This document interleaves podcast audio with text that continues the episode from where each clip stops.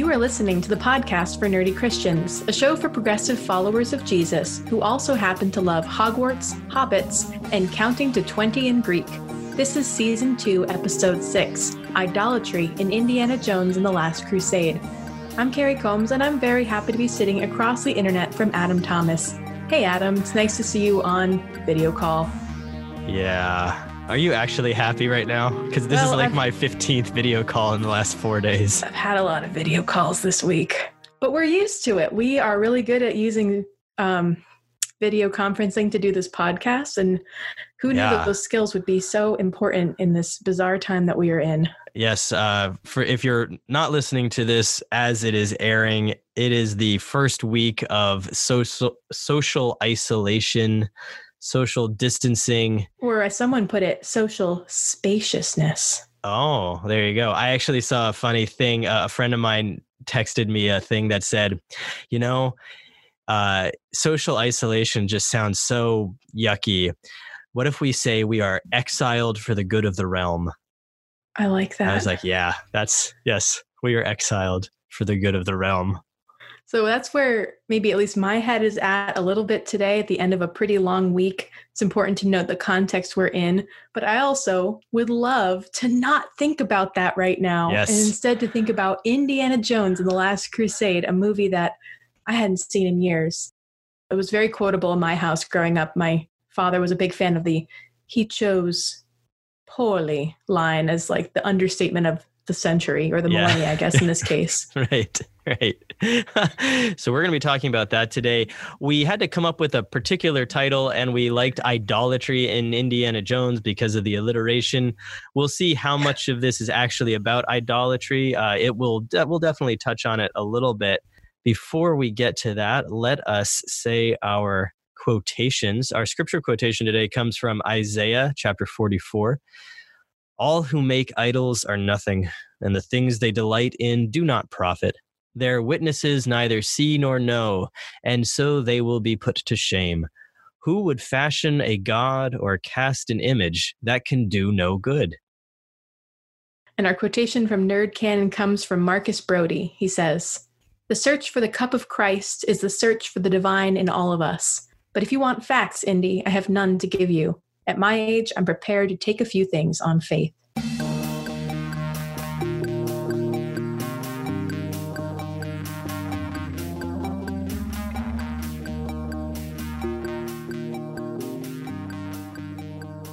In our MacGuffins episode, we touched on the Indiana Jones franchise, with the main thesis of that episode being what we're searching for matters, I believe. It was mm-hmm. a while ago now. Yeah. And what's interesting about this film is that it's about a quest, it's a wonderful adventure movie, which is also not a genre we normally touch on, but it does kind of have the quest has a point, as we see in that quotation from Marcus Brody. It talks about the quest for the cup of Christ being a search for something more than just an artifact. And I think that's a good entry point into talking about the film. My favorite line, well, I've got two favorite lines in the movie. One of them is a complete throwaway line, which is Sallah, I told you to get no camels. That's five camels. Can't you count? I think that's the funniest line of the movie. But the line at the very beginning when young Indy uh, comes out of the cave with the cross and he can't find any of his of his Boy Scout troop, and he says, "Everybody's lost but me." And so the young Indy runs home with the cross of Coronado, uh, which he sa- keeps saying, "This belongs in a museum." Belongs in a museum. So do you. Um, and then uh, he gets to he gets in the house and he, he runs in and he runs into his dad's office and we don't see Sean Connery yet, but we hear his voice and Indy's bursts in and Sean Connery says, you know, wait, count to 20. Indy starts counting. No, no, in Greek. Mm. Um, and then obviously we never get what that conversation would have been, but that to me sets up the whole arc of this movie, which is that Henry Jones Sr. is putting his quest for the Holy Grail in uh, above the needs of his family. And you see that in the in that scene because of the the prayer he makes. I think it's the first line. You don't even see his face. You see him writing in the diary and, and he sort of prays or, or asks may he who illuminated this illuminate me. I'm, I'm assuming he's referring to god. May god who illuminated the manuscript who inspired the one who was writing it illuminate me. And yet he's ignoring the situation that's coming involving his son. Something very important to this the one relative he has left. And he's ignoring it in order to continue with his notes for the and the quest for the grail. He's very focused on the diary and mm-hmm. his notes and doesn't know that the sheriff's there doesn't know that indy's just you know been shot at and so forth. Fallen into a pit of snakes fallen into a pit of snakes by a black rhino? A black rhino the, the the lion almost got him. So a lot of stuff has just happened and yet and yet henry is very focused uh, in his chair. And that when we think about the concept of idolatry um, what I see as the the definition of idolatry is um, putting something above what should be your highest good. Mm. So uh, oftentimes we'll we'll think of idolatry, especially biblical idolatry, as actual graven images, right, carved idols. Calf. Yeah, the golden calf being the the main one in the book of Exodus, uh, and what those are are symbols of things that people have put in place of God. Mm-hmm. Examples in modern life of idolatry, you know, being uh, putting fame above our highest good, security above our highest good, uh, you know, monetary wealth above our above relationships, above in our order of our priorities. Where do we place things?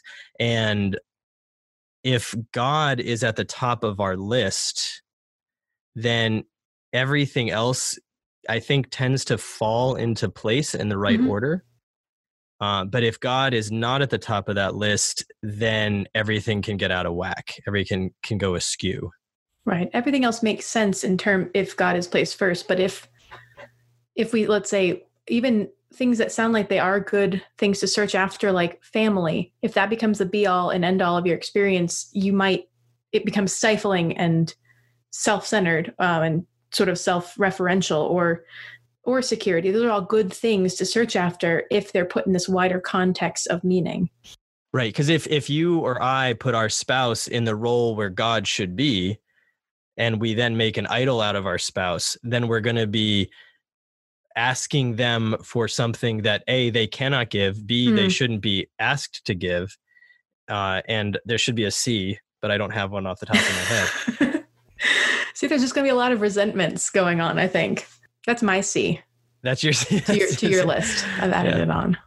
When we look at Dr. Jones's priorities at the beginning of the movie, we don't yet really know what all that's going to mean. It's just this little setup for mm-hmm. the relationship going forward when we finally meet um, Sean Connery's character in the middle of the film. And I think it's difficult because it seems because he's searching for the Grail, which is an artifact you know touched by jesus the cup the cup that was used at the last supper it's easy to be deluded into thinking that his quest is about god but it's not. And that's um, i think of that in terms of our communities of worship. Sometimes um, i went to a pretty picky seminary in terms of how worship is done and all of that worship is intended and liturgics and uh, vestments and music are all intended to be you know mirrors through which we or uh, lenses through which we see god better. Um, and yet sometimes I felt like they could become idols in and of themselves. They were seemingly about God. We're going to be very intentional about the way we worship and the way we are together.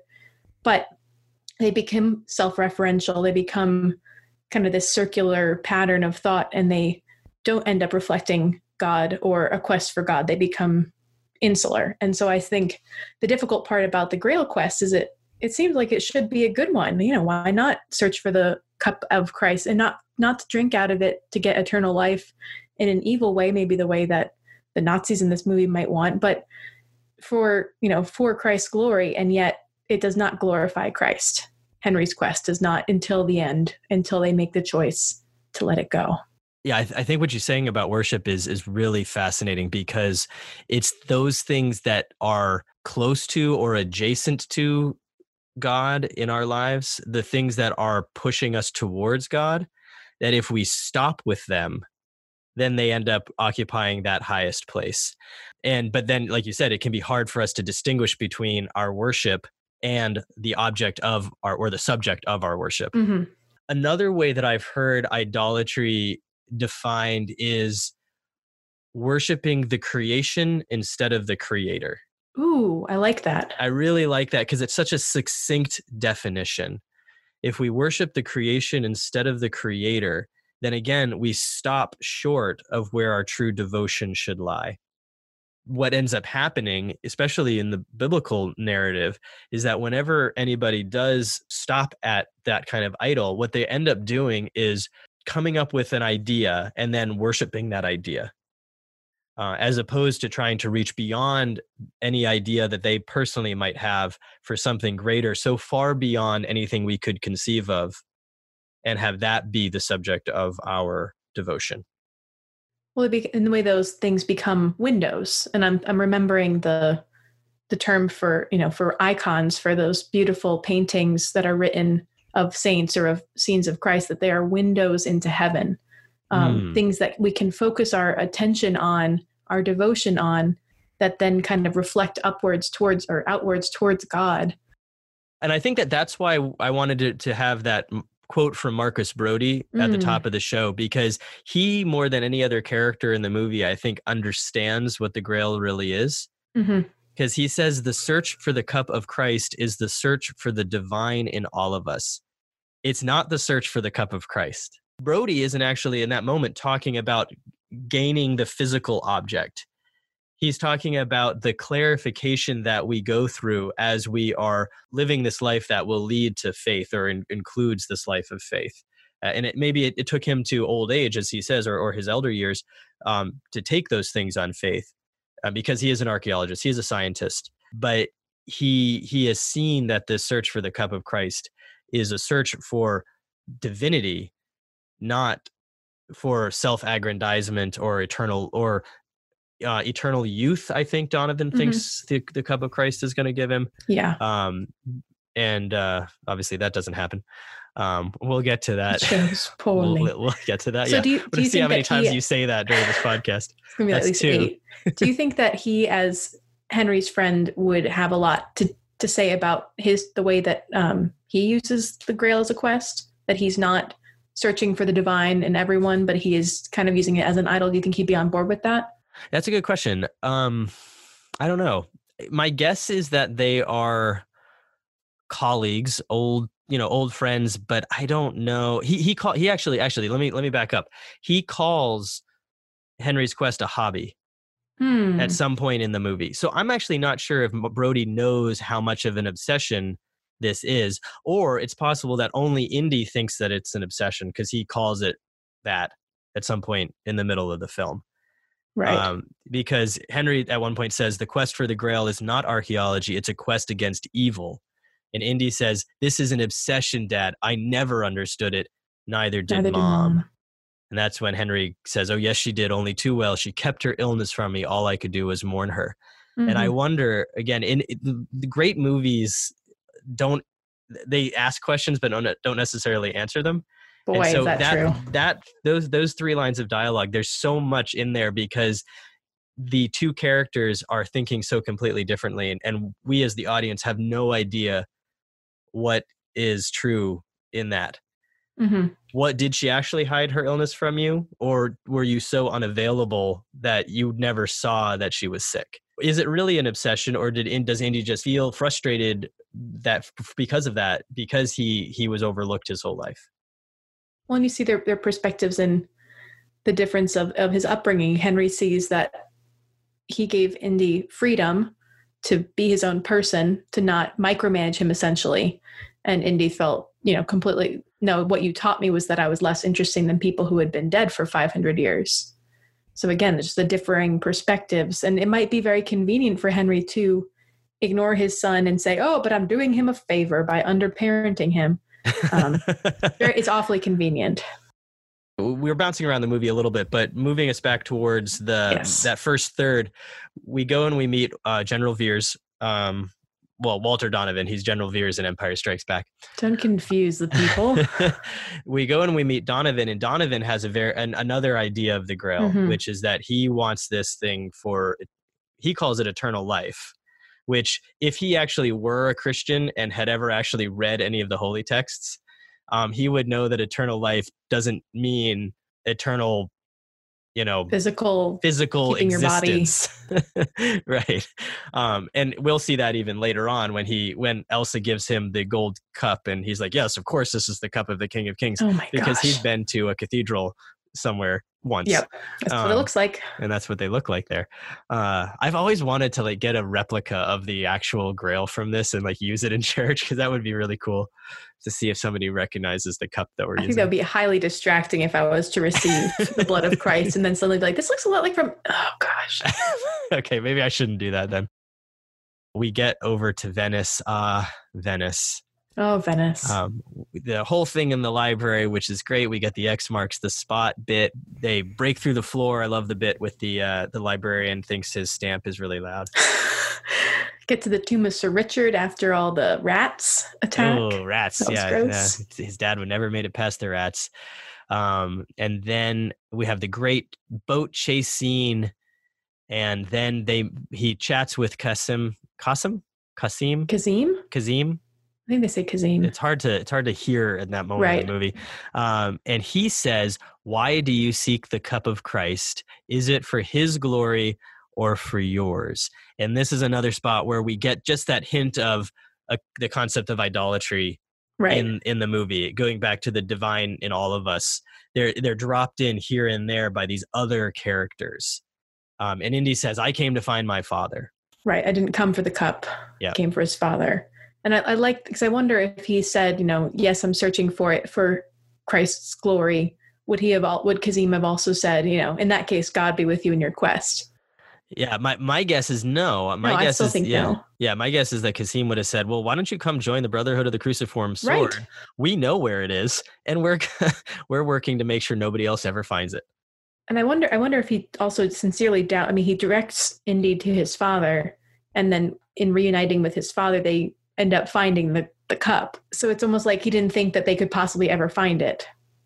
By putting those two brains together, and the reuniting is ends up being what the movie's about right? Uh, That's the important part of the movie. And so when Indy brushes off Kazim when he says, "Why do you seek the cup of Christ?" But I would I would contend that the coming back together of the father son relationship here does bring glory to God. I think so too. Yeah, that's and that's the ultimate quest of this film is this reuniting of these two that have been so estranged. Not in an overt way, just in a an understandable relational way, in a way that I think a lot of people struggle with the, the need to feel understood, to discuss past decisions and wrongs or perceived wrongs and come to some kind of mutual respect and understanding. You see them talk, kind of talking past each other when they are physically reunited in the film. That scene with the fake Ming vase, that is, it's played for kind of comic relief, and how, but it shows that they're talking different languages, and the utter dismissal that Indiana feels um, when you know his father's like, "Oh, it breaks the heart. I'll never, uh, I'll never forgive myself, you know, for breaking this vase," and then Indy thinks he's talking about his head, yes, but he's not. and then he's and then Indy's like, "Well, I'm fine," and and Henry says, "Thank God." It's a not fake. thank God that you're not, yeah, that you're not concussed, but thank God that I broke a fake vase. Um, and just that moment, Harrison Ford plays it so well, where he's kind of just like, yeah. This here we are again. You're putting an old, a thousand year old relic over me again. and I think that's so familiar in relationships when you've been apart and you kind of come back and, and he's got all this energy. He wants to go find and rescue his dad. Maybe things will change. Maybe something's different now that he's had, you know, now that Henry's had this captured by Nazis life experience and Indy's been, you know, searching for him. And oh, nope, we're back just to where we started. Nothing has changed at that point. Yeah, and it, it'll take another couple of scenes before we start to see that thawing of their relationship, um, because when when Elsa is being uh, held by the Nazi, Indy does not trust his dad in that moment when his dad says, "No, she's one of them." Uh, and he he's like, "Go ahead and shoot her," and Indy's like, "No, no, no, no, no." At that moment, they're still not in sync at all. Um, and then when they he- he's going to get on the boat. No we're not taking the boat. Wait wait what about the boat? No we're we're going to take this. Um, we need to go to berlin. No what do we need to, my diary's in berlin and then he slaps him for blasphemy. But I always love that moment. That's and well, that's that's where that line about you know the Grail being an obsession comes up. That's a very pivotal scene. So then they fly on the plane and they they they they're on the beach and it's the moment when Henry pulls out his umbrella and starts making the birds go up to fly into the into the Messerschmitt um, yeah, I love that fighter part. jet, and he comes back and you know uh, I suddenly remembered my Charlemagne. It was an excellent Sean Connery. Thank Thank, you, you, thank you. for gracing Uh, us with that. I was waiting for it. it it yeah, it just sort of happens. And uh and that's I think the moment where Indy starts to have a little bit more respect for his dad. Like it, Mhm. oh, there's something you can you can contribute here. I'm the Yes. swashbuckler. You're the you're the bookish guy that's always in the library. Always Um, clutching his little briefcase and his umbrella Right. With both hands. with both hands. Well, just the the, the cut the images they cut are so different and that's what that is a, a transformative moment of seeing they have different tools at their disposal but they are able to cooperate when they're able to cooperate and and work together They make it to the Middle East. There's a, the great bit where the Nazis give the Rolls Royce to the king. I have to wonder like even with the cost of the camels and the tanks let alone like cover the cost of the car let alone this priceless object and you know permission to go desecrate some tombs like does even just the physical material Yeah. trade make any sense. No, the king just wants the car he just wants it because Yeah, it looks cool. because it's awesome. And it's the a- weird thing is that it's British, though. British. You would think that they would have brought him a Mercedes or a BMW or something. yeah. Anyway, yeah. whatever. Yeah. come on. What the heck? then we have about 20 minutes of action sequence, so we can skip now to You mean The- there weren't any deep theological points to be made in the action sequence?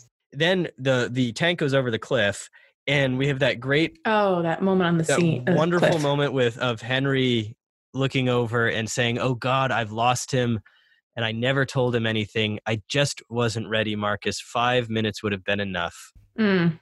So How long have does that resolve last? just a, yeah, a, just a minute there of of Henry realizing what he's lost. Then Indy, you know, climbs up the cliff because he's the hero. We get the great double take of of Sean Connery. Played a little uh, bit for comedy, but also worlds are shifting and colliding Yeah. in that moment. And then they have that wonderful embrace. I thought I'd lost you, boy. I thought you had too, sir. There's th- so there's about a 15 second moment in the movie there of just this Mhm. wonderful connection of father and son. Uh, and then immediately it's- we're back into the into the action.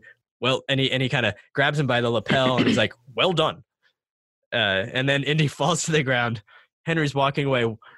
You know, why are you sitting there resting when we're so Ah. near the end?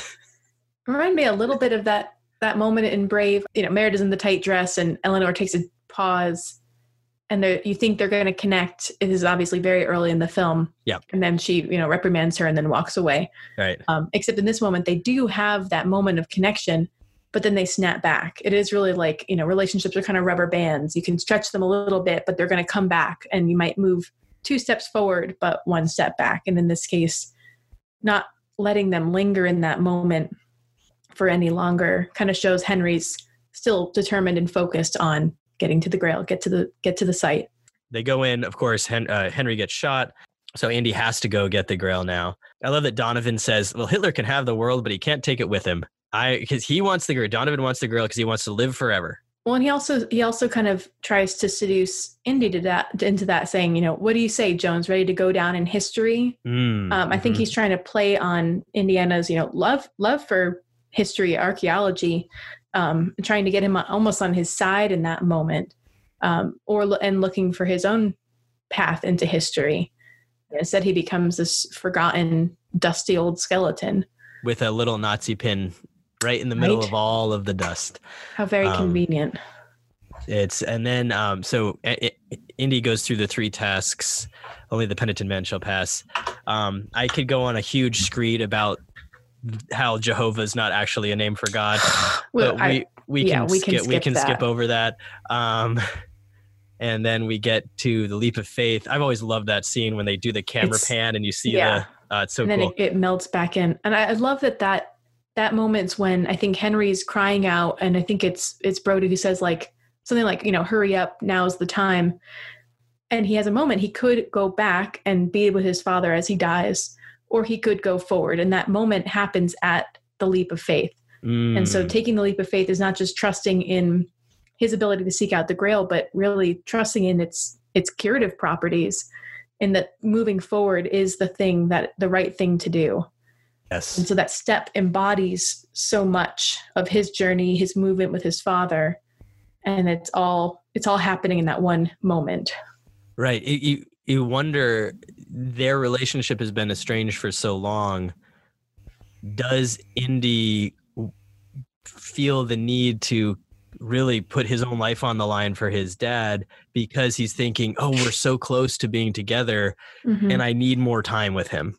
i'm get yeah he must be i mean he's he's faced so many dangers so far for to rescue his father it's for him up to this point it's not been about the grail and now i think the grail is a means to an end Yeah, it's an intertwined it's a way to thing. it's a way to get you know his father back alive but the whole quest has indy's quest has been about saving his father so they get in, he talks to the knight for a second. the Great scene with the knight falling over with the sword. Mm. Um, and then we get the revenge of Elsa Schneider, where she does not like Donovan at all. nope And She you know, murders him. Oh, She's yeah, straight she does. She's got that cold as ice look on her face as she hands him the cup.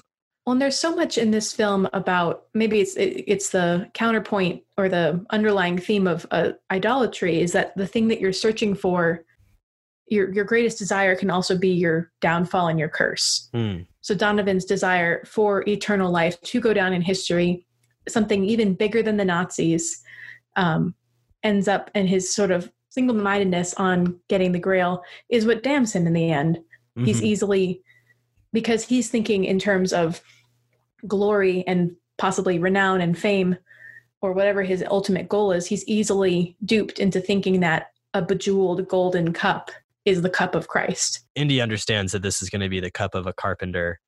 and i love that wait before before that happens when he's about to drink it i love that look between the knight and indy like oh sh- this is going to be good.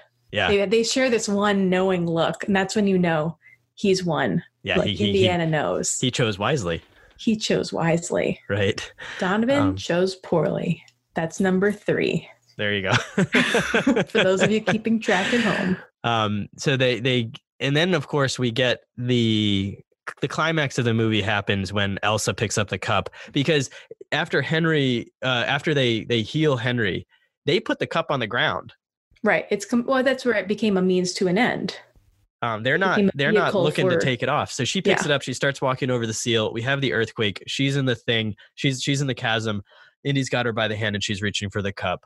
I can't hold you. I can't hold you. And then she falls. Indy ends up in the in the chasm, and he's got a slightly larger reach. He can actually touch it. He can't grasp it. Right. He's got it at the very tip of his fingers. And of oh my gosh, I get chills hearing the way that Mhm. Sean Connery says Indiana. Uh, Is that the first just- time he calls him Yes. by that name?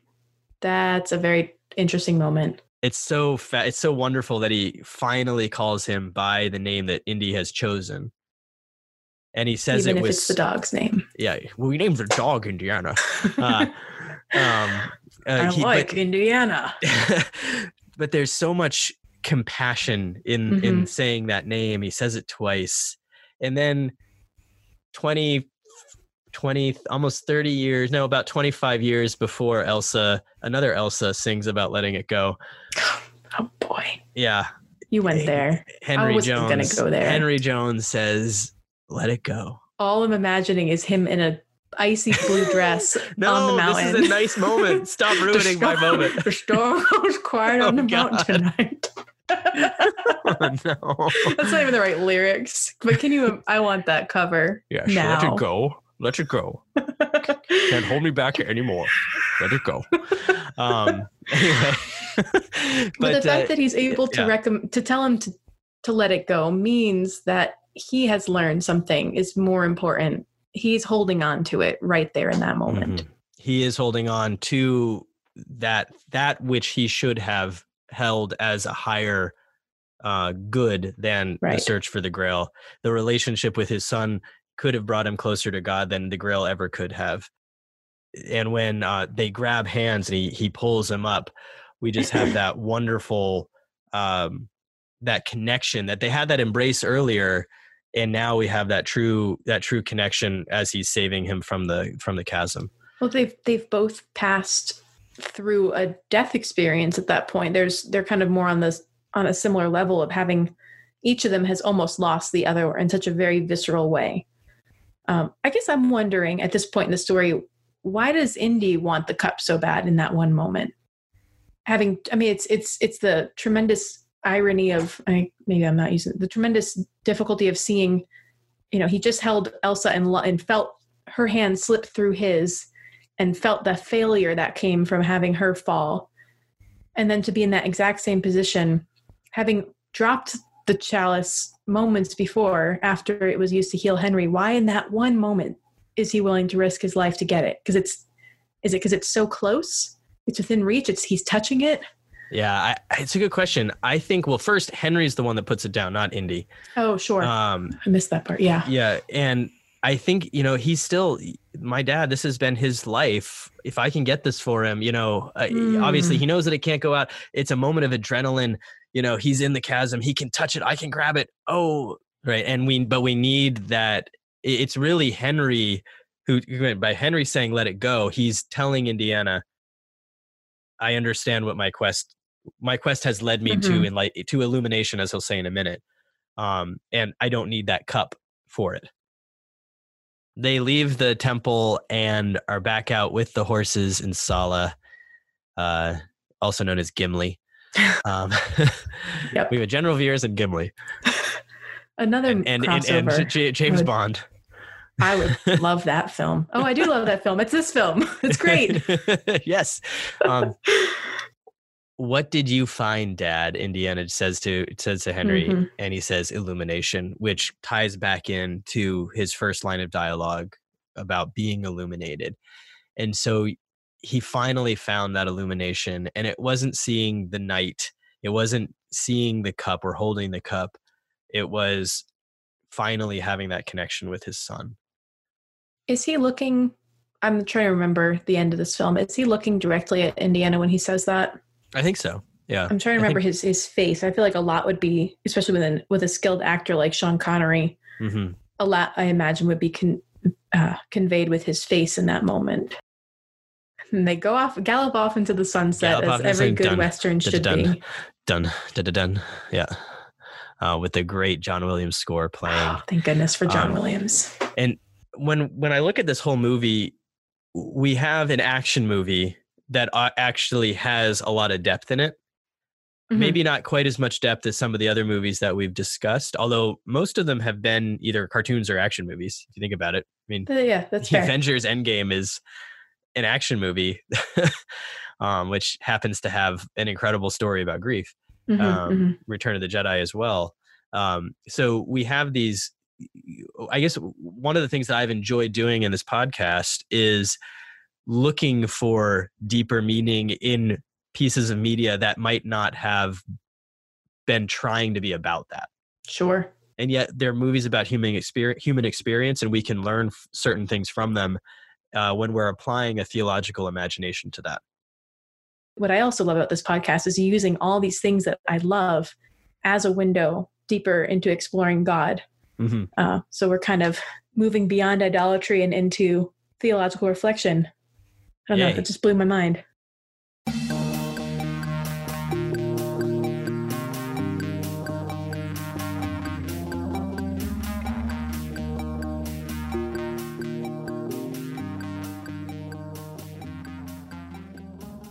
We're finishing Harry Potter and the Chamber of Secrets today. This is the recap of chapters 16 through 18. Chapter 16, The Chamber of Secrets the injustice of it all. The Hogwarts exams are still scheduled despite all the danger. The one bright spot is that the mandrakes are ready, which means the petrified people will soon be able to share their story and hopefully take down the heir of Slytherin. Harry and Ron are on their way to talk to Moaning Myrtle when they are forced to detour to see Hermione instead. And a good thing, too, because they find a crumpled page in her stony hand.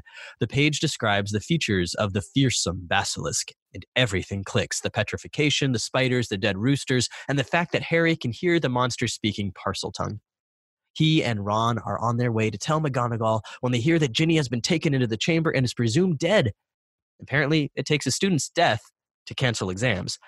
The professors send the boastful Lockhart to deal with the monster, but he tries to flee instead. Harry and Ron find him packing, and Harry disarms him after he monologues about his career in memory charms. Harry opens the sink in Myrtle's bathroom, and the three of them slide down a long shaft towards the chamber. Lockhart tries to use Ron's broken wand to obliviate them, but the spell backfires on him. Ron stays with the mindless Lockhart, and Harry presses on. Chapter 17 The Heir of Slytherin. Harry finds Ginny on the dank floor of the Chamber of Secrets. She's very close to dead. Her life force is flowing into the memory of Tom Marvolo Riddle, whose name is an anagram for I am Lord Voldemort. Riddle monologues even more than Lockhart, explaining how he had tricked Ginny into telling him everything via the diary, how he took her over, how Ginny set the basilisk on the petrified people. Riddle is fascinated with Harry, but he grows bored once he understands that it was Harry's mother's love that saved him from Voldemort. Harry keeps Riddle talking long enough for a Deus Ex Machina to appear. Fawkes, the Phoenix, swoops in to help Harry, dropping the sorting hat at his feet. Riddle calls the basilisk, and a fight ensues. Fawkes conveniently pecks out the serpent's eyes, allowing for Harry to open his. Harry cries out for help while wearing the sorting hat, and the sword of Gryffindor hits him on the head. Harry and the basilisk kill each other, except that Fawkes saves Harry with medicinal tears. But the fight is not over yet. Harry plunges the basilisk fang into the diary, and the memory of Riddle is gone for good. Remember that in about five years, okay? Fawkes gives Harry, Ron, Ginny, and Lockhart a triumphant ride back to Hogwarts. Chapter 18 Dobby's Reward. Mr. and Mrs. Weasley are sitting with McGonagall and Dumbledore when the quartet enters. The Weasleys embrace their daughter with relief, and after Harry recounts as much of the story as he can without implicating Ginny, they cart her off to the hospital wing. Ron takes Lockhart there as well, leaving Dumbledore to have a private chat with Harry. Dumbledore comments on Harry's loyalty, which enabled Fawkes to hear him. But Harry is bothered by what Riddle said about them being alike, about how Harry should have been in Slytherin. Ah, says Dumbledore, but you're not in Slytherin. It is our choices, Harry, that show what we truly are, far more than our abilities. After all, only a true Gryffindor could pull the sword of Gryffindor from the hat. As their conversation ends, Lucius Malfoy storms into the office, trailed by a very worse for wear Dobby. Harry figures out that Malfoy passed the diary to Ginny, and Dumbledore conjures a convoluted plot that ends with Arthur Weasley getting sacked, though there were probably easier ways for Malfoy to go about that. As Lucius is leaving, Harry stuffs the diary in one of his slimy socks and thrusts it into Malfoy's hands. Malfoy rips the sock off and throws it away, or tries to. Instead, Dobby catches it, and the magic that prevents house elves from doing the laundry sets him free. The school exams are canceled after all, though one wonders about those who needed to take OWLs and NEWTs, and the students have a late night feast. Gryffindor wins the House Cup again, and the main characters share a ride back to London aboard the Hogwarts Express. As the book ends, Harry is sure the Dursleys will be livid that Harry had so many opportunities to die and never managed it. It's really rather rude of him. we have come to the end of our second Harry Potter book. I I love the Dumbledore download in this. This is the set of chapters where you get that, but I don't want to jump too far ahead. But I'm glad we persevered because, as always, the endings of this of these books are full of chock full of meaning and things to reflect on.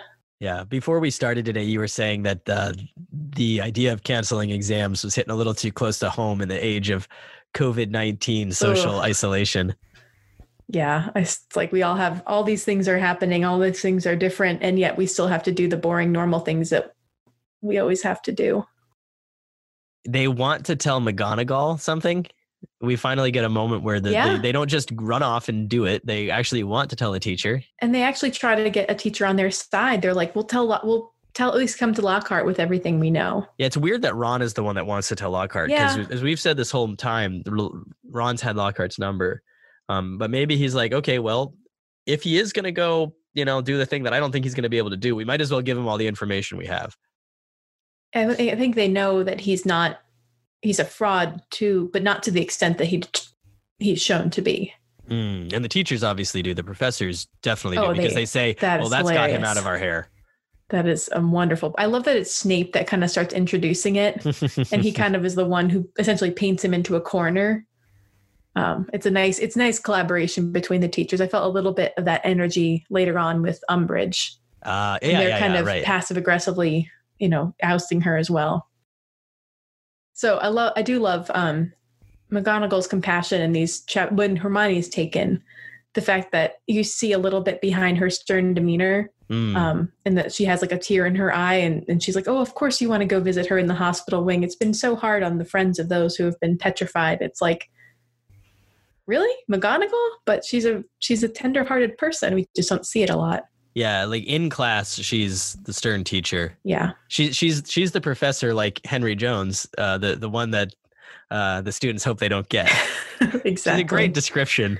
Yeah, that you just wonderful. know exactly what what Indy's talking Yep. about in that moment. Um, Lockhart has convinced himself that he earned his fame. It's so hard to read that part. It's so gross. Yeah, I, I I got real good at memory charms, and you know, therefore, I deserve everything that I've done. They the they, the people who did those things, they were ugly. And that's and that's the fact that they don't they don't deserve it because they wouldn't have looked good on the cover of a book. Yeah, yeah. oof, ouch. I also think this chapter 16 says a lot about Harry's personality. Um, that even though the mandrakes are going to be stewed the next day and the mystery will, they think, be solved when the people wake up, he still wants to solve the mystery. And he still has that that action hero desire for action. Um, there was one quote that was so beautiful. Um, they're, they're sitting in the common room after they've learned about Ginny, and it says, This was the worst he had ever felt. If only there was something they could do, anything and Mhm. you know that, that hits me hard right now as i feel like i can't do anything Mhm. um, to help in the situation that we're in but that you know in this moment harry just feels he's an action oriented person and he feels cut off and stopped in his tracks Mm, yeah, and especially since it's Ginny that's gone missing, and Mhm. that day she she had come up to them and said, you know, I've got something to tell you, and then she Right. wasn't able to. They, percy uh, oh, Percy. it's not all about you percy no one cares that you and penelope are dating I think it's interesting that Ginny opened her heart and spilled all her secrets to an invisible stranger. And this book was written in like 1998, right? oh no So it's like that's an when chat early- rooms were the devil Yeah, early critique of the of internet and social media there. I am I definitely hear that, especially in those earlier when those earlier comments about like how could a book be dangerous? And it's like, well, you know, people thought that Harry Potter was dangerous. So I I see that. That's funny. It's also sad. It shows again a, a good character study on Riddle using Ginny's strengths potentially, her willingness to be vulnerable and open, or or just her her loneliness and using it against her. That's part of his manipulation. He's able to play people's strengths as to be a weakness hagrid's desire to have you know relationships with these monsters and, and, and compassion he uses that to make him the culprit um, he plays off of Dippet's desire to just have the whole chamber of secrets affair be over by giving him an easy solution he, he manipulates people very well Riddle said that as Ginny was pouring her soul into the diary, he was giving her a little bit of his soul. And I thought, okay, wait, is this why Ginny and Harry end up together? Because they both had parts of Voldemort inside them? I think they certainly bond over the experience in book was it six when he thinks that he's being possessed and she has that kind of simplistic well if you can remember what you've been doing then you weren't possessed by him turns out to be false but i think that's one of those moments where he sees her anew with new eyes and so i wonder if this does kind of bring them together yeah, but, when you're but when you were 11 years old, you you were violated by Voldemort. yeah it's really Yeah. Uh, and just imagine her this poor 11 year old girl's utter despair at like having those huge maps, lapses in her memory. She's unable to tell anybody. It's just real it's really sick.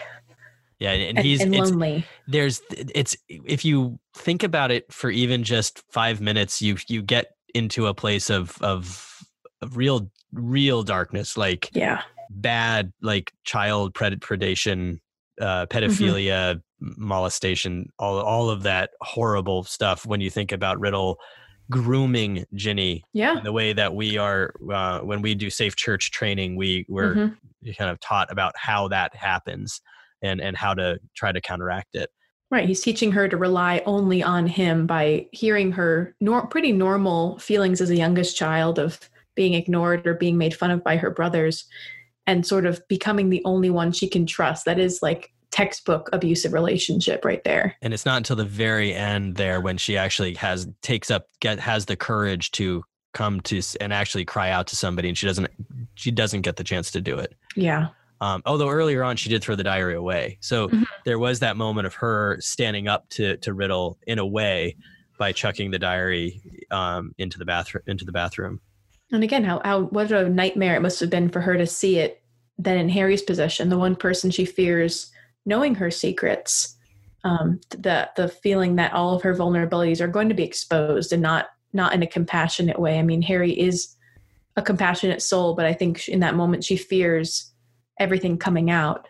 Mm. And and you really realize it when I think it's in the next chapter when uh, Dumbledore says like you know thank goodness we have the diary to prove that it wasn't Ginny acting on her own. Right. It's yeah. not just her secrets, but it could be her whole life at stake. Exactly. Yeah, because I mean Hagrid's in Azkaban for just you know no reason whatsoever over being this conveniently sort of vaguely being a half giant. Yeah. Uh, um, but yeah, it's interesting that because she obviously has a crush on Harry. Mm-hmm basically forever.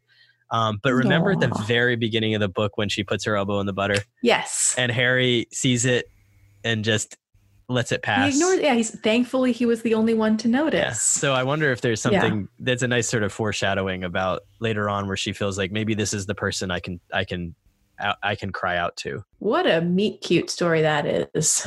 Remember that time that I was possessed and left for dead in a secret underground chamber in a girl's bathroom and you came and fought a basilisk and almost died?